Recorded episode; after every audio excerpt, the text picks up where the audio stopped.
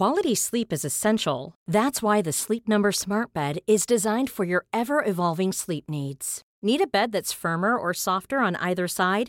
Helps you sleep at a comfortable temperature? Sleep Number Smart Beds let you individualize your comfort so you sleep better together. JD Power ranks Sleep Number number 1 in customer satisfaction with mattresses purchased in-store. And now save 40% on the Sleep Number limited edition Smart Bed for a limited time. For JD Power 2023 award information, visit jdpower.com/awards. Only at Sleep Number stores or sleepnumber.com. Ryan Reynolds here from Mint Mobile. With the price of just about everything going up during inflation, we thought we'd bring our prices down. So to help us, we brought in a reverse auctioneer, which is apparently a thing.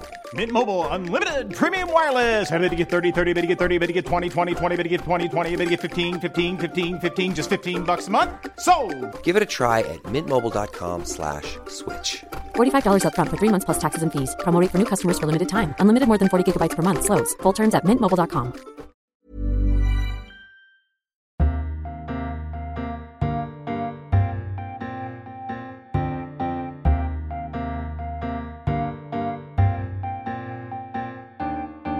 Welcome to a brand new edition of Freedom Books, Flowers and the Moon, the podcast brought to you each week by the Times Literary Supplement. My name is Stig Abell and I am the editor of the TLS. Here with me today is inevitably not professional holiday taker and dog lover Thea Lenarduzzi, but professional indie pop star and non-reader of the TLS, Lucy Dallas. Lucy, hello. Hello. You're not strictly a professional indie pop star Not- anymore. I'm not a pop star, and I am a reader. Oh. How about that? How about an absolute negative of what you just Yeah. said? Did you were you ever classed as a professional pop star? Well, if you mean, do, do you ever make any money out of Yeah. it? Yes. did you? Yeah. Good money. Would you like to know exactly no, how I much? think, I think that would be vulgar. I wasn't going to tell no, you. no. But, but a living? Uh, define living. Yeah, not a proper living. Well, I was I was at You university, were so yeah, all right. Um, here's the bit where I stop bothering Lucy and plug subscription of the TLS to give you a special offer available only to our podcast listeners. If you live in the US or Canada, go to podcast.the-tls.com. If you live anywhere else, including the UK, then go to the-tls.co.uk forward slash pod 19. You'll get five issues for just £5 or $5. Coming up on this week's show, our theme in the paper is the avant garde, that terrifying urge to be original at all costs. We have lots of pieces on the subject, including by experimental editor Michael the Dr. Caines, on the subject of unusual literary criticism. He'll be in the studio. We live in a world of conspiracy theories. I once did a phone in on the subject, and boy, do some people believe some strange things. Of course, I would say that being a member of the MSM controlled by a shadowy, all powerful cabal. Thankfully, historian Jill Lepore will join us to explain where this all began. And philosophy editor Tim Crane talks us through the problem of free will. Well, he had no choice when you think about it.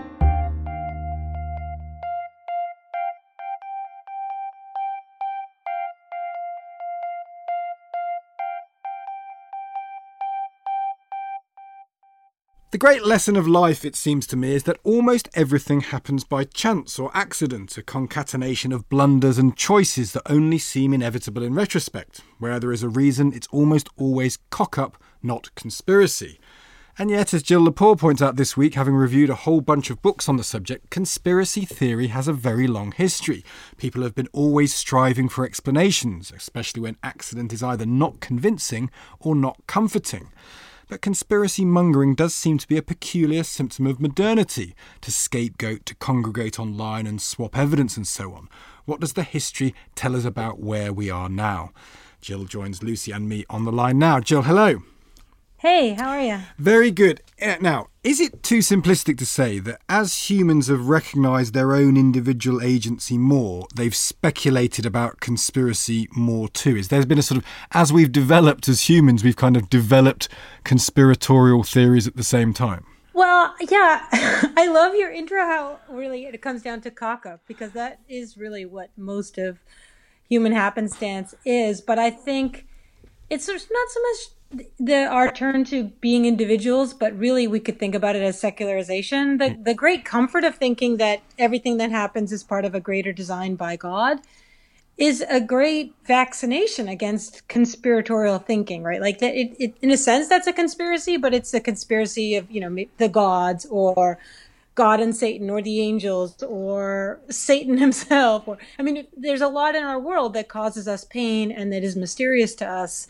And sweeping explanations of supernatural forces for most of human history have done the work of answering our questions and, and, and quieting our fears. And presumably, I mean, a thousand years ago, people's lives were genuinely ruled by a shadowy cabal of a few people. I mean, that wasn't a conspiracy theory. They were all powerful people constructing uh, the world around them. As people have got more individual, as the world has got more complex, then there's room for false conspiracy theories, maybe. Yeah, because there's also uh, the the democratization of knowledge, and so the more and the systemization of knowledge. So the the more schemes of knowledge offer us the ability to see things that were previously invisible. I mean, think about X-rays or germs or DNA, the agents that cause cancer, the secrets inside of a woman's body that allow us to see how conception happens. Things that in earlier eras are mysterious, unknowable, invisible become visible. We gain a lot of and and then that that knowledge becomes not only visible but available to everyone we gain this sort of massive, really soaring, limitless confidence that everything can be known and that everyone can know it.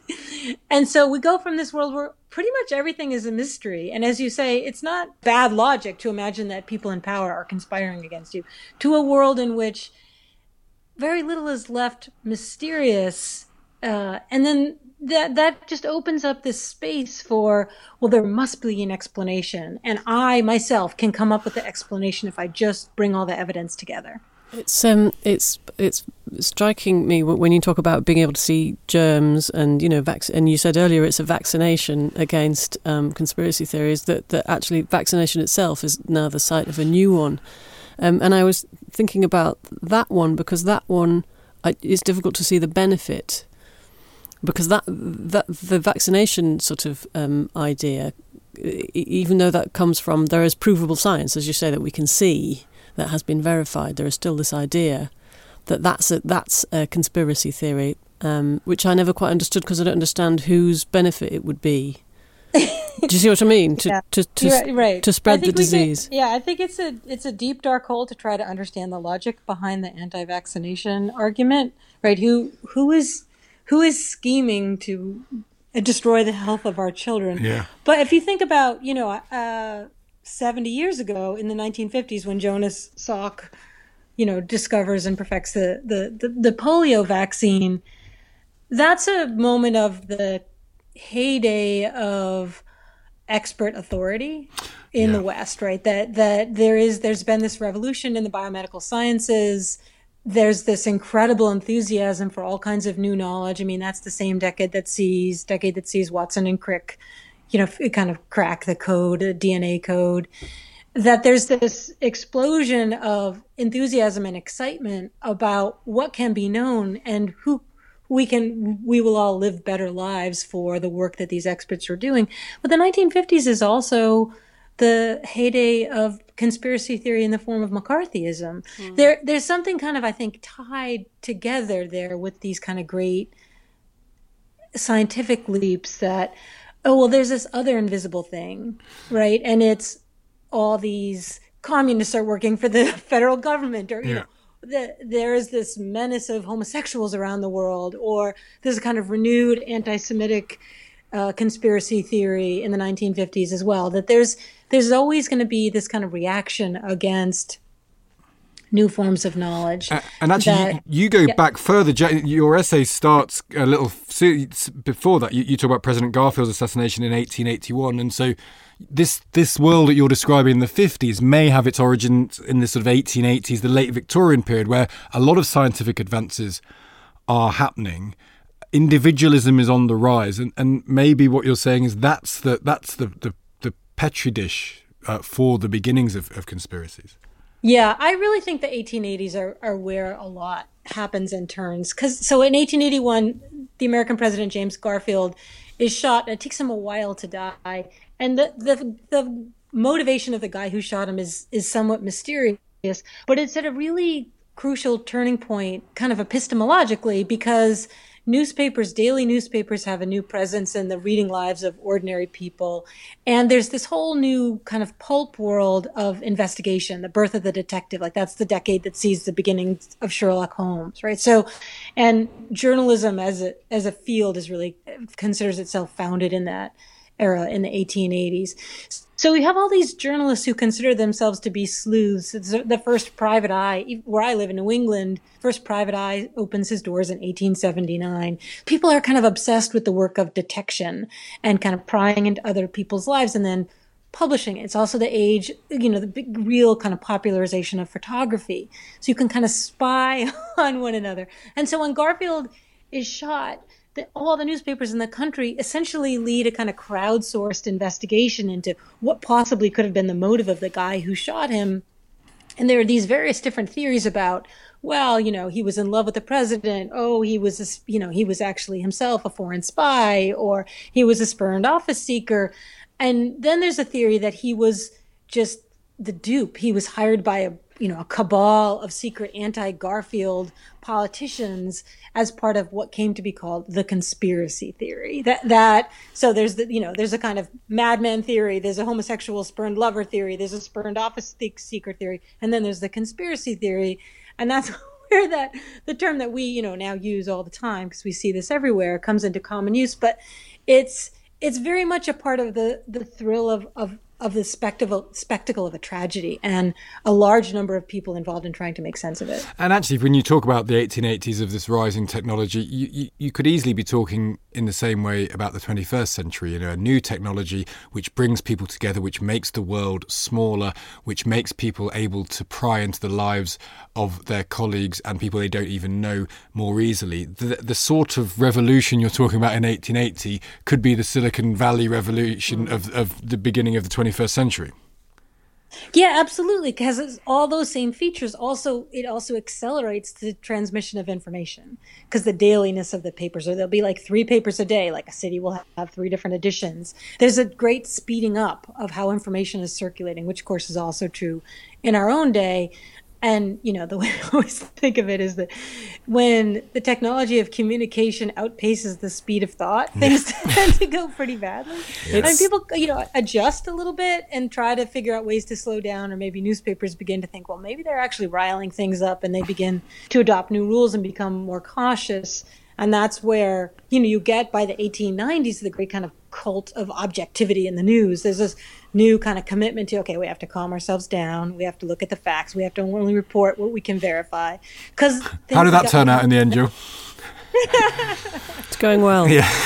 yeah, going well. Well, you know that has its it has its moment that yeah. that Just, that reaction to this the kind of zaniness of the explosion of a new form of of knowledge making and uh, communications technology. Can we say though? Here's a here's a thing. I never believe conspiracy theories, Jill, ever, because they're always too complicated, and most people are too incompetent to gather together to do anything secretly, because that's not how human nature works. But as you make clear in your piece, has reality ever actually buttressed the notion of conspiracy theories? Because we wouldn't want to believe that the CIA plotted to, to sort of use LSD uh, to destabilize Cuba or to uh, or try to plot to bring down the Guatemala government or, or or Watergate or any of those other things. There is moments where, although we all scorn conspiracy theories and government up to no good, there's also evidence of it actually happening as well. Yeah, and then the response is sort of wildly out of proportion to that. I mean, if you think about. Um, there's a, a, tremendously vital way in which the revelations of the Pentagon Papers, which are published in 1971, demonstrate, you know, beyond a doubt that American presidents, you know, from Eisenhower forward had been lying to the American people and lying to Congress about American engagement in Vietnam. That there was this conspiracy on the part of the people in the White House uh, to misrepresent Americans' activities and also the various commitments uh, in Vietnam. And shortly, you know, following immediately on the heels of that, in fact, as a result of a set of actions that kind of uh, begin with the release of the Pentagon Papers, is the Watergate investigation, which reveals that uh, Nixon, who was not part of the Pentagon Papers, the Pentagon Papers not impugn Nixon, was engaged in this completely different different cover up and has been lying to the American people. And now this evidence too is unimpeachable because of the technology of audio recording. So Nixon had all these tapes. So you on the one hand you could sort of say rationally holy crap, like the government's lying to me for my whole lifetime. And it's great that this has come out and now there are these investigations and we can kind of start afresh. Or you can say, now I don't believe anything. And a lot of people take that second course of action. I mean, it's really the um, the first claims that the moon landing, the Apollo moon landing, we've just celebrated the 50th anniversary of this summer from 1969. The first claim that that was actually a hoax that Stanley Kubrick of all people had had made Right. you know, right, faked yeah. film of the moon landing that this was a hoax committed on the American people. That follows just you know immediately on the heels of the Watergate uh, scandal, and you kind of just see like a a door opens and then suddenly the door's like pushed down by a mob and there's not even like a doorway left anymore. Well, it's the- just this Is that- incredible spew of of public doubt. Is that not the consequence? I always think this is the consequence of postmodernism generally, um, which is that once you quite rightly start to show skepticism, you know, after centuries of having to just accept stuff that's told to you by authorities, it's very healthy and revolutionary to, to question workings and to look behind things. But the, the what seems to have been the corollary of that is once you stop believing in everything, you stop believing in anything. And we now live in a world where, not least because you, you know you've got a president who who has no relationship to the truth what, what, whatsoever, but we don't believe anything. We believe what we want to believe collectively, and evidence no longer matters. So with the, the sort of the, the extension of this world, which starts in the seventies and is this postmodern effect, is that we're so skeptical we no authority exists which we can trust. Yeah, and doesn't that make you think we're really ripe for some kind of giant religious revival? Like, I think this is just a very kind of fuzzy edge of a big religious revival because this is kind of the people's desperate need to have something they can believe. I think is a is a truly human characteristic. But I do think it's worth thinking about what happens in those middle decades of the 20th century, like the 50s, 60s, and 70s, because I think what happens is that the left and the right, who don't agree about anything, come to agree that nobody can know anything. So on the left, as you say, it's postmodernism, right? It's kind of from within the academy. There emerges this, you know, deeply theorized critical sensibility about the constructedness of all knowledge. All knowledge is situated. All knowledge is contingent. All knowledge tells you more about the, the speaker than about the, the spoken knowledge. So this incredible, incredibly elaborated criticism, especially criticism of scientific knowledge and of the, supposed legitimacy or uh, of, of scientific knowledge, or in a hierarchy of knowledge, science is the one unassailable form of knowledge, and everything else. So there's there's a whole assault on science that that postmodern uh, kind of historians of science, in particular, really engage in.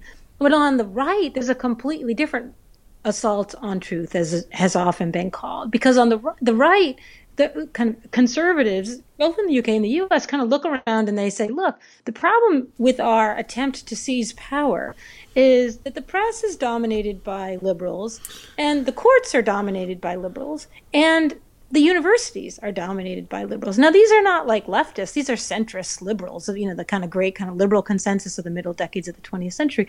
But our institutions that arbitrate knowing anything, the courts, the universities, and the press, you know, are, are, are in the throes of liberalism. And so conservatives say to themselves quite explicitly, you know how we'll gain power is by attacking the legitimacy of these three institutions of the university, of the press, and of the courts. And we will just say again and again and again, you can't believe anything that comes out of those institutions because they're all they're all, it's all politics. It's all it's all knowledge, it's all politics disguised as knowledge. And so they begin their assault, which leads you know, in the sense, in the case of the press, the other strategy is to take over, to found an alternative press. You know, the sort of Rupert Murdoch, Roger Ailes variety. Like we will slowly take, you know, create an alternative conservative media. And in the courts too, well, in the U.S., we'll take over the federal courts, taking over positions of, of appointing people to the courts, and that has worked as well. So by the time you get to the 1970s, decades of this kind of conservative assault on institutions of of learning and of, of knowledge arbitration have has really had an effect And meanwhile, the, the within those institutions, they're themselves kicking themselves by, uh, you know, you could argue that the press uh, is kind of complicit and undermining itself in the 1970s. Yeah. Certainly, the university with postmodernism is undermining the legitimacy of its own structures of knowledge. So, kind of from the right and the left, they sort of meet in the middle, and the one thing they agree on is we can't know anything. Jill, the great thing about your your piece for us and this conversation is, and, and conspiracy theories generally, is that it opens up a, a, a prism through which you can pretty much look at any aspect of, of both historical and contemporary culture. Um, what a great pleasure is uh, uh, speaking to you. Jill Lepore, thank you very much indeed. Hey, thanks a lot. It's a fascinating area, this. And once I read this piece, you, you kind of think that maybe we are in the era of the conspiracy yes, theory. And- it's a really good point that, that it's partly because some of them, quite a lot of them, have turned out to be true, which you, you kind of don't want to say because there's so many that are bonkers and so many that tend very quickly, as she says in her piece, towards the unpleasant and specifically towards the anti Semitic. Yeah, which we didn't even get a chance. I mean, that's the other thing, we didn't even talk about yeah. racism and anti Semitism, which is another area. Huge, uh, uh, a huge strand. But when I've said phones on it, it, there's the problem, you're exactly right, that there have been some examples of it, but nothing like the ones that are. No that are no. considered. And, and as you say, they're not usually as well structured and no. as secret. I remember I doing a, someone called I can't remember what it was. It was something that, that everyone in the media was was not showing examples of terrorism committed. Mm. They existed. There was footage of them, but everyone in the media was gathering together. And I remember saying on this radio, "Tell me when this is happening." You know, when are people gathering together? How are they gathering together? When do they get together and decide and that it would decide, all be yeah, secret? At what point? And, and you know, nothing. No one can organise anything in the world yeah. well. no one can organise. People can't cough in Downing Street without someone leaking it to the media. There's basically surveillance for everything. Everyone is talking all the time. To, to sustain a proper conspiracy, I actually think is beyond the competence Oh yeah, I agree. And also the likelihood of the Guardian, the Times, the Telegraph, the yeah. Sun, the Mail, the, yeah. whoever everyone on to twi- agree. Everyone on Twitter, everyone on everyone on Facebook. Absolutely vanishingly unlikely. It's a bit like the Shakespearean conspiracy theory that he didn't write it. Like oh, yes, for that yeah. to work, they produced a folio in 1623 into a London where everyone who's known Shakespeare lives, and they go, "Oh, here Shakespeare didn't write the plays. Oh, here he is. Let's all pretend he did." And everyone goes. All right then. Okay, we'll pretend. I have nothing to Why? say. I've Why got, would they? Yeah, I've got, it's just obviously, it's always cock up. The great lesson in life. Mom deserves the best, and there's no better place to shop for Mother's Day than Whole Foods Market. They're your destination for unbeatable savings, from premium gifts to show-stopping flowers and irresistible desserts. Start by saving 33% with Prime on all body care and candles. Then get a 15-stem bunch of tulips for just $9.99 each with Prime. Round out Mom's menu with festive rosé, irresistible berry chantilly cake, and more special treats. Come celebrate Mother's Day at Whole Foods Market. Quality sleep is essential. That's why the Sleep Number Smart Bed is designed for your ever evolving sleep needs. Need a bed that's firmer or softer on either side? Helps you sleep at a comfortable temperature? Sleep Number Smart Beds let you individualize your comfort so you sleep better together. JD Power ranks Sleep Number number 1 in customer satisfaction with mattresses purchased in-store. And now save 40% on the Sleep Number limited edition Smart Bed for a limited time. For JD Power 2023 award information, visit jdpower.com/awards. Only at Sleep Number stores or sleepnumber.com. Mother's Day is around the corner. Find the perfect gift for the mom in your life with a stunning piece of jewelry from Blue Nile. From timeless pearls to dazzling gemstones, Blue Nile has something she'll adore. Need it fast? Most items can ship overnight. Plus, enjoy guaranteed free shipping and returns. Don't miss our special Mother's Day deals. Save big on the season's most beautiful trends. For a limited time, get up to 50% off by going to Bluenile.com. That's Bluenile.com.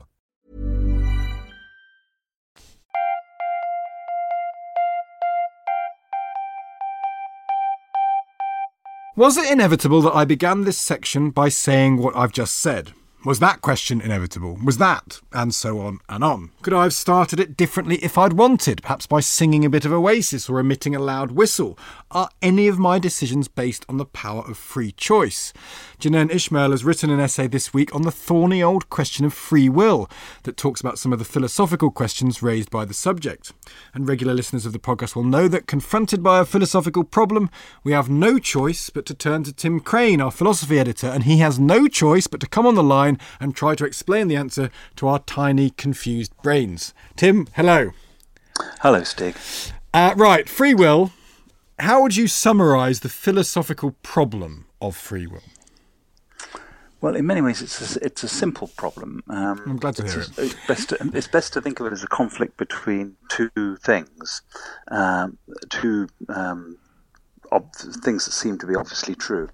Uh, the first is that what we do seems to us to be up to us, under our control.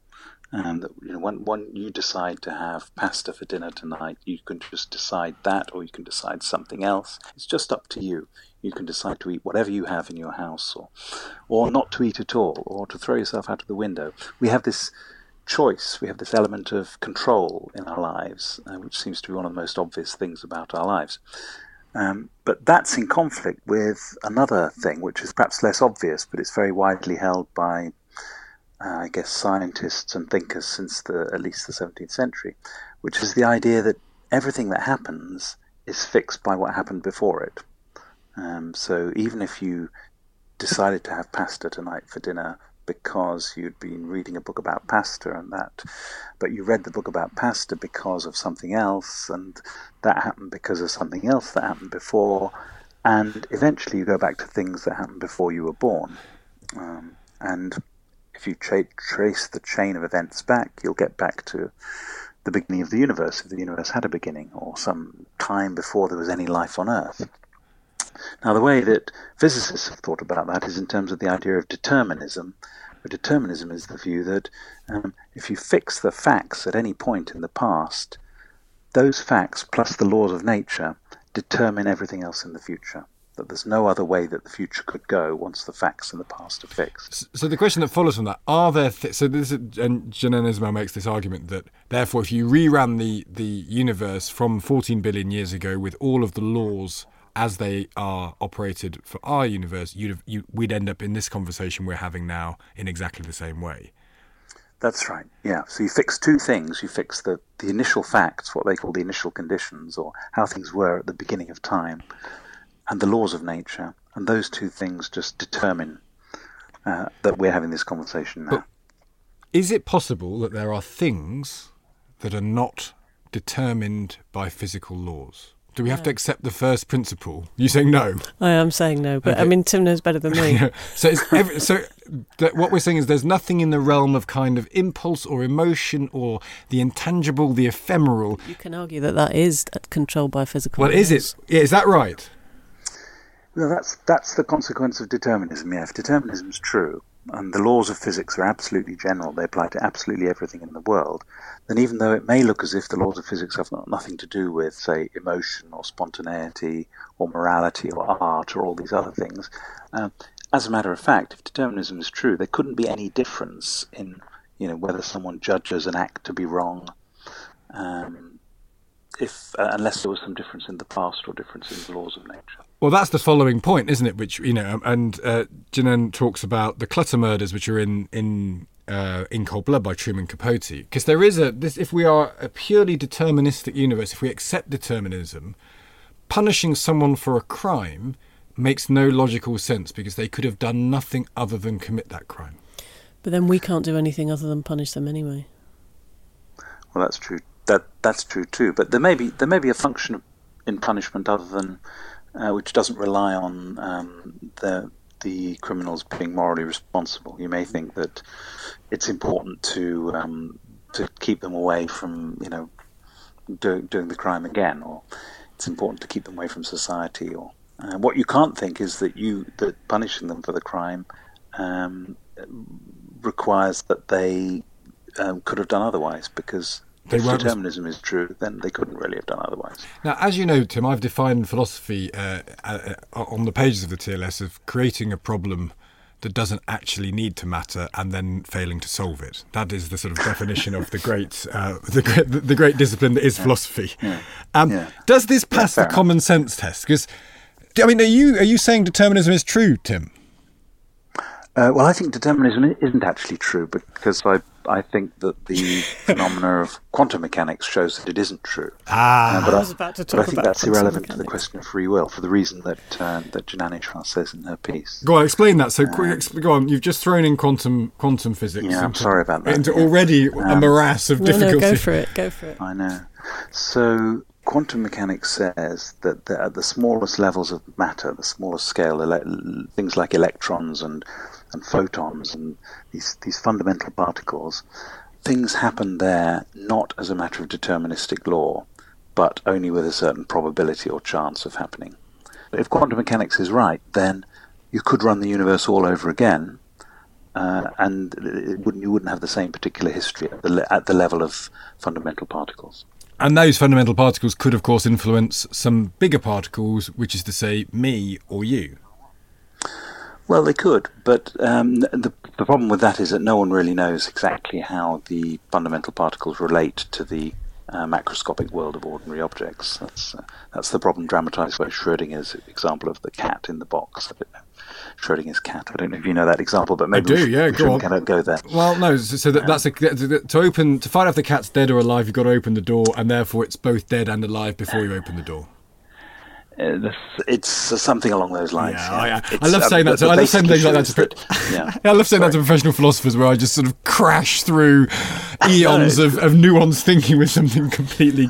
Is there is there another um, theory as well as well as um, quantum mechanics? How about the multiverse theory? Doesn't that also it puts a bit of a spanner in the works, doesn't it? Because if if there is a, a kind of um, point at which you know the thing is either a wave or a particle, and you're either going to have pasta or rice. Mm-hmm, One is doing one in one place, and another is doing another in the other place, and and that again, that doesn't pass Stig's test of of of sounding like common sense. But there, but but more and more physicists, I think, or from what I can see, can't refute that because there isn't a good enough argument to refute it. Is that right? Yeah. Well, I, I, I think multiverse and quantum mechanics are very, very different. Quantum mechanics is one of the best confirmed physical theories ever. Yes, yeah. And all sorts of things that we do Yeah. rely on it. And it's the best theory of matter that has ever been.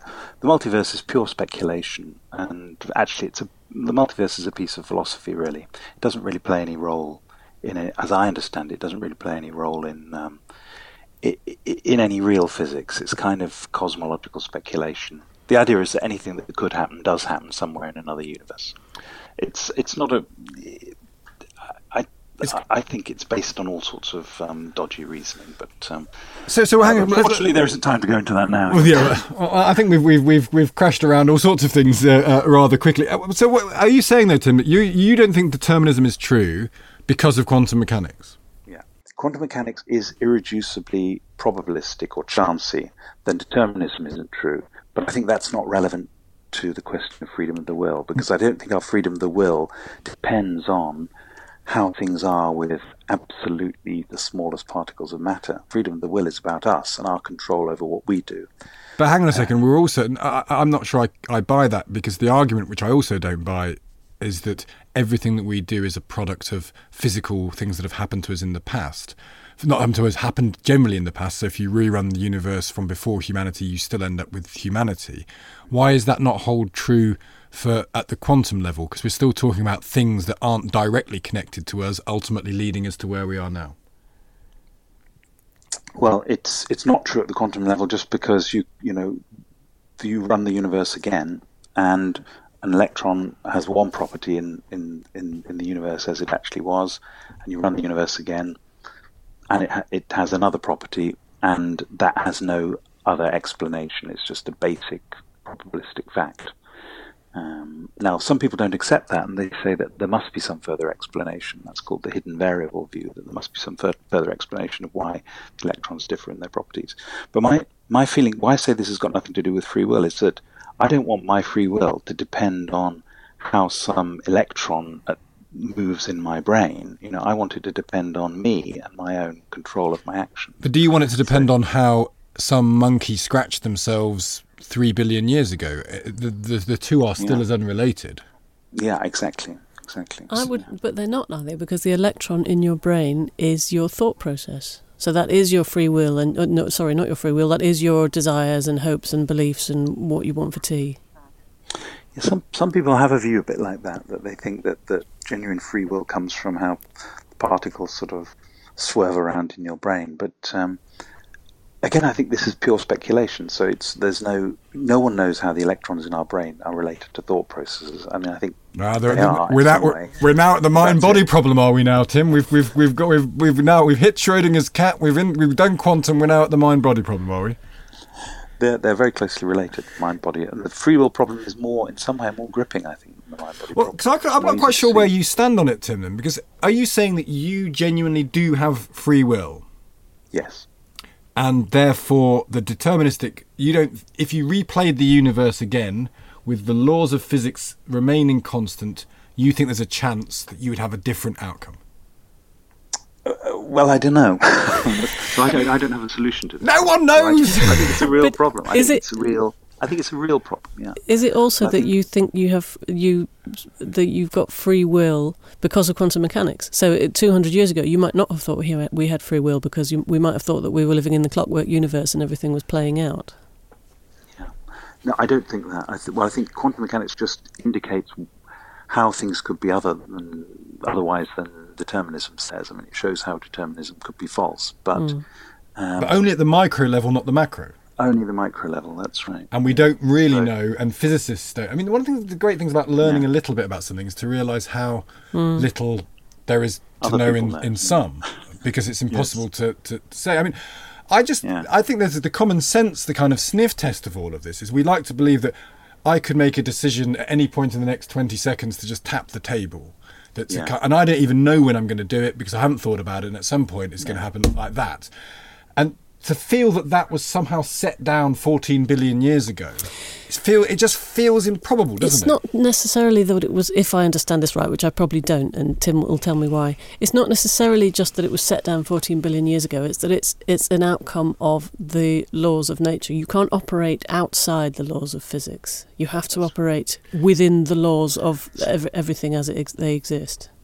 So, there's no Stig- sort of what- super uh, ability. This is absolutely right. So the so what Stig said is actually a statement of the problem, which is that on the one hand, you can decide to do whatever you like. You can slap your your your hand on the table whenever you like, exactly when you want. That seems obvious.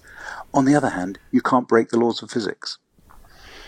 Um, so our actions don't break the laws of physics. If there are laws of physics at all, then they're universal. They apply everywhere, and they control what happens. And so there's a kind of a connection, the sort of Calvinist view of the world, um, Yeah. which is that you know predestination and double predestination that that God knows, and so you can actually insert God into all of this, can't you? You can say God knows Yes.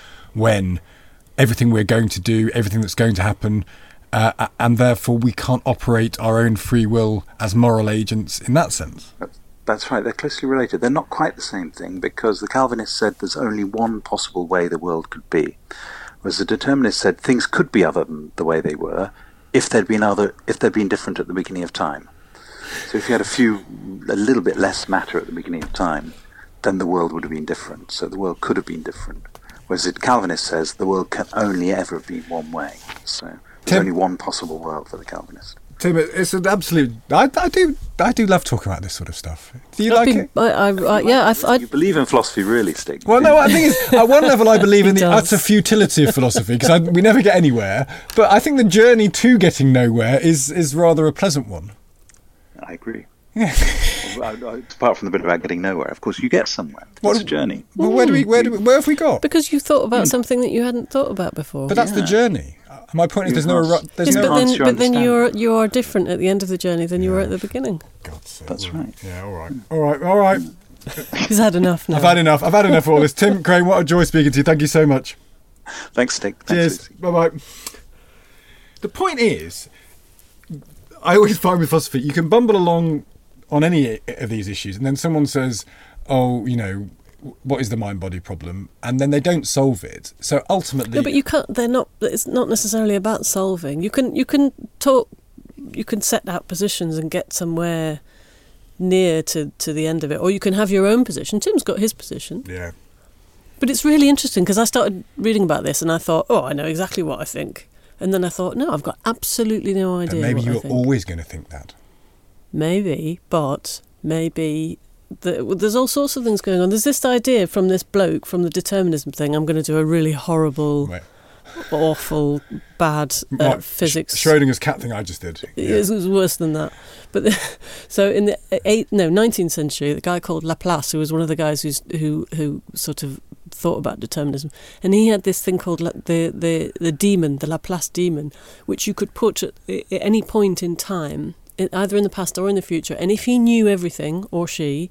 Which you obviously you can't, so it's, it's just you know Yeah. it's a thought experiment. If they knew everything, then they could tell you everything that was going on. If they knew all the laws of, of, of where everything was, they had all the information available, they could tell you exactly what was going on.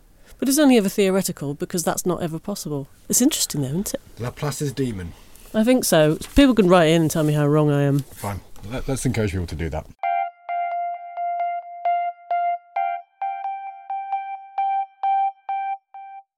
This week in the TLS, we are thinking about the avant garde. Our cover, if you haven't seen it, is almost entirely blank. Not because we've run out of ideas or had a big weekend, but because we wanted to do something different that we hadn't done before, a break with tradition, and perhaps a space where something new can emerge. It looks lovely, doesn't it?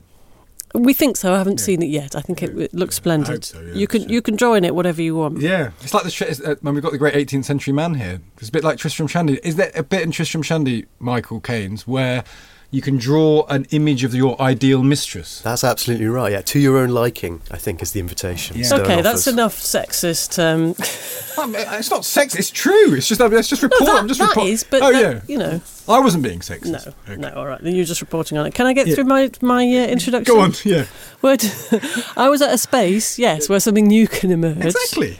Is that a good definition of avant-garde? Maybe not. But it turns out this is a surprisingly difficult thing to agree on. Um, so we're looking at the avant-garde this week through art and fiction and poetry, which we will turn to in a bit. But first, Michael Caines of this parish has written about a non-traditional approach to writing about books. Dare we call it avant-garde criticism?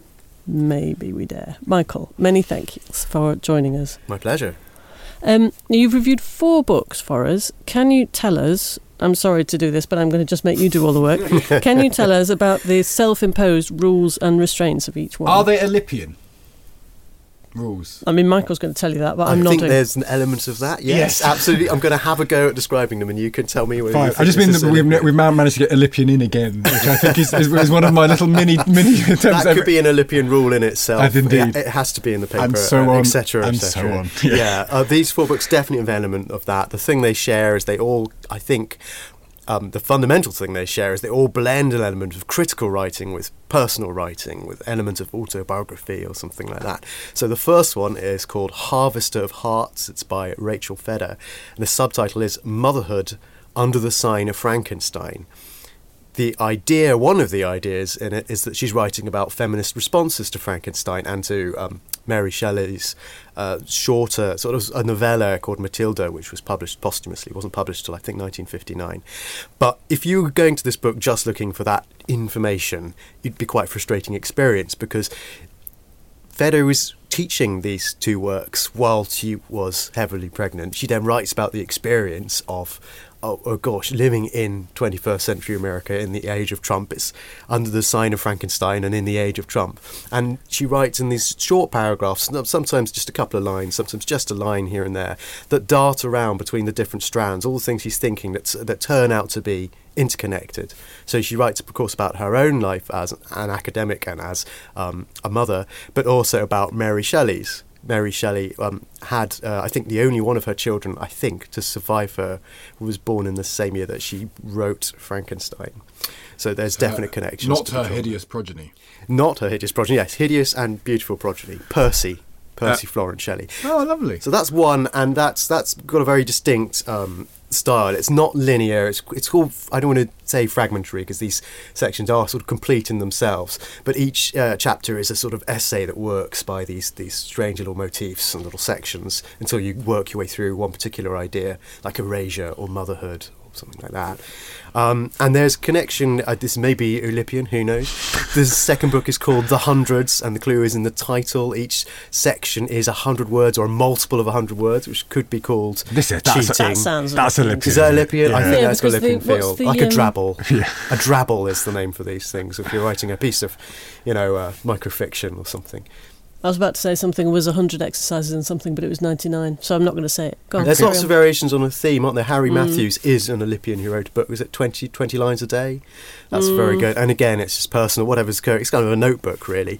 This work's a bit like that, only it's a collaborative work. It's by um, Lauren Berlant and Kathleen Stewart. I think one's an English professor, one's a professor of anthropology.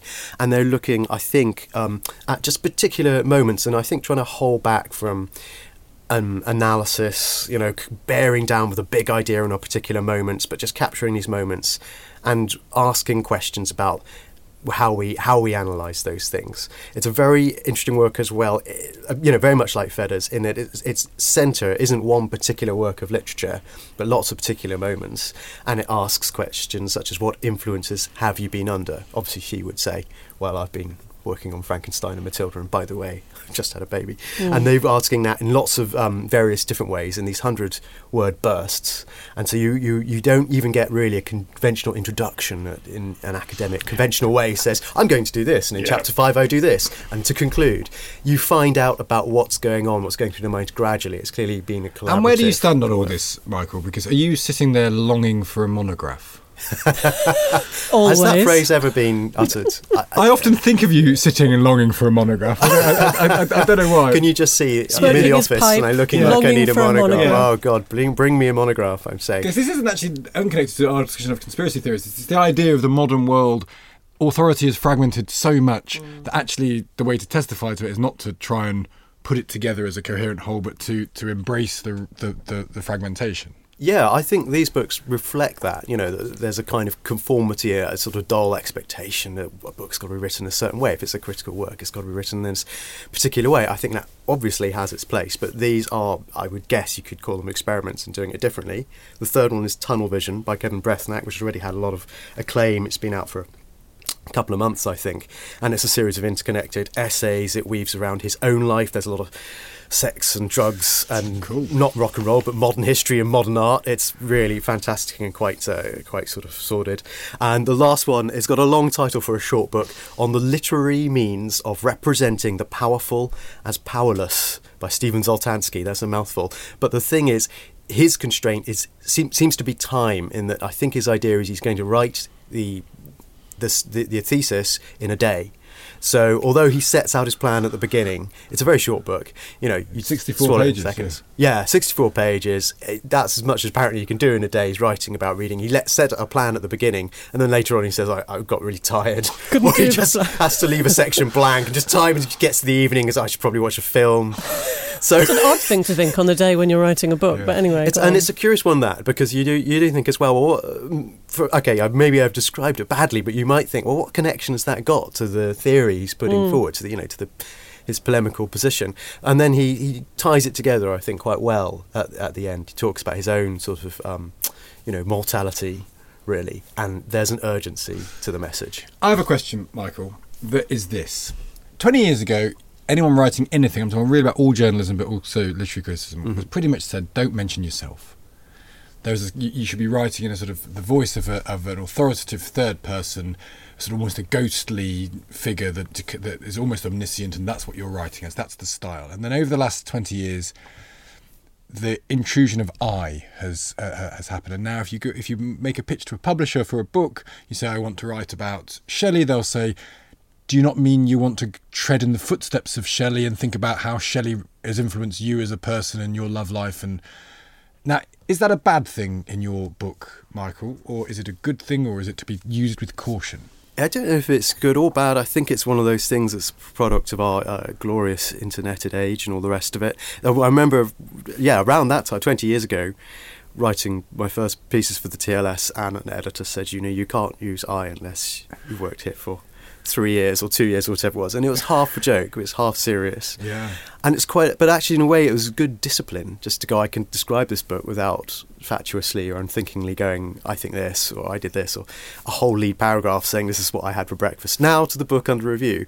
As a reader, I might not want to know about that stuff. It's got, but it can work, and I think in these books it, it does work pretty well. See, and I, I think I probably, perhaps more than you, Michael, I'm I'm more sympathetic to the to because I'm quite interested in what not quite what people have for breakfast, but the interplay between a per because to me it seems more honest. Because one of the great lies in life is that's really damaging is that everyone else you always imagine is operating in this frictionless void with no issues and no no hmm. nothing nothing interfering with their whatever they're doing and in fact everything in terms of how you read a book or how you talk to someone or how you do anything in your life is a product of influences Absolutely. and there's a yeah, kind of honesty yeah. in testifying to laws of nature, I was about Yeah. to say, the physical laws of nature. Well, seriously, we did this is all free will earlier.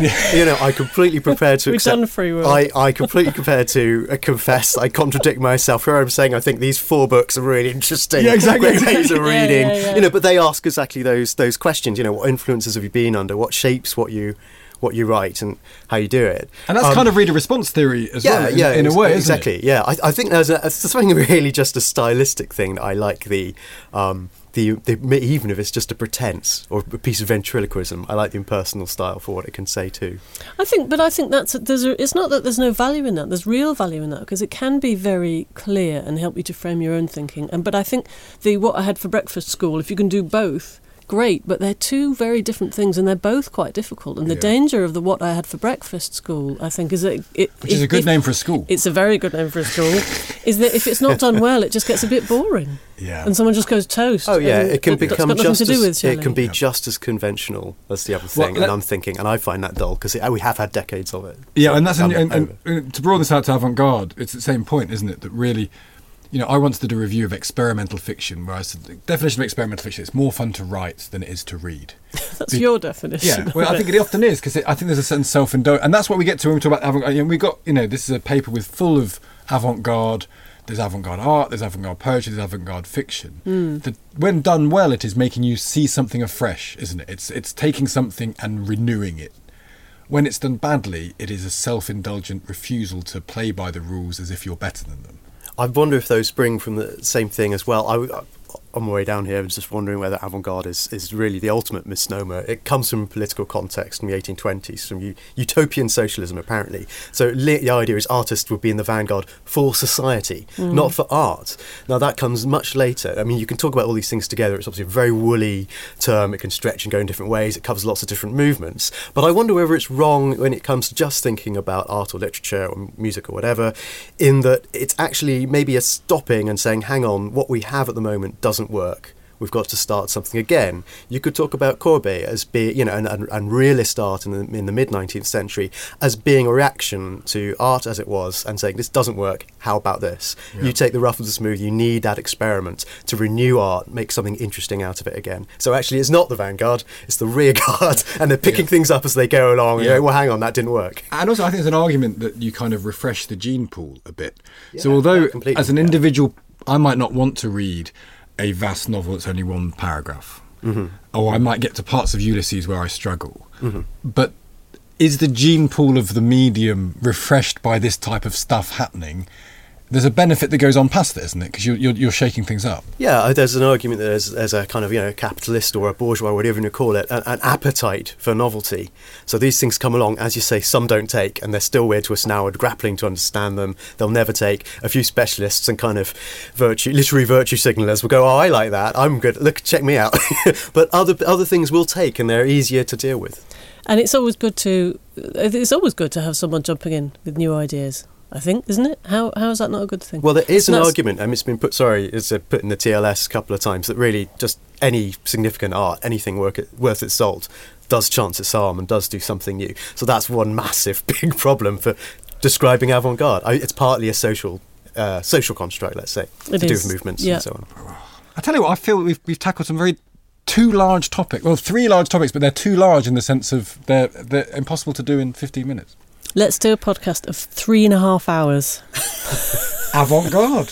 Does that sound avant garde or just Let's more do fun a to write than to perfectly silent Yeah, yeah. podcast of three and a half hours. No, our producer's shaking his head. Let's not do that. More that. fun to do than to listen to, I think would be the definition of that. That's all we have time for this week. Our thanks go to the Doctor, Michael Caines, Jill Lepore, and Tim Crane. Do get yourself a copy of the TLS this week. The cover is an interesting experiment in avant garde minimalism. Or subscribe so you never miss an issue. Next week, we have a history special full of good stuff. Until then, from Lucy and from me, goodbye.